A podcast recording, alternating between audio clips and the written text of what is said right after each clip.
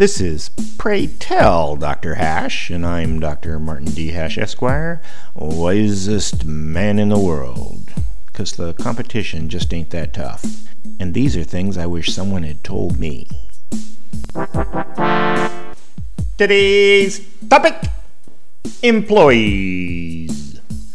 Though some employees are entrepreneurs just waiting for their chance, most people are not cut out to run a business. Way too much work, stress, risk, and a high chance of failure. And there's a fundamental ideological difference between entrepreneurs and employees a liberty versus socialism schism because socialists see employees of a business as partners, while entrepreneurs interpret the relationship as allies. Plus, socialists see employees as having some kind of right to their job, but business owners aren't looking for a random partner when they hire someone. In fact, if a machine can do the job, all the better.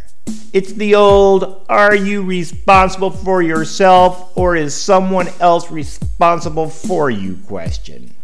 For example, there are persistent calls by socialist thinkers to make business your nanny. But owners are not responsible for your well being. That's government's job. Business executives don't want to worry about your child care or your health care or whether you vote. Those are all important functions of society totally within the purview of government.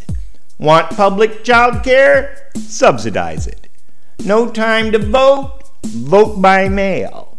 Same with the employer's contribution to Social Security and Medicare.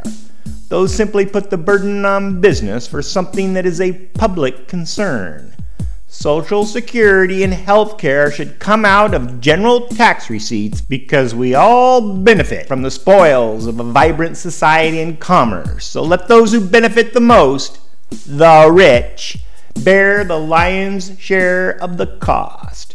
Right now, it is the middle class who ends up paying when the burden is on business.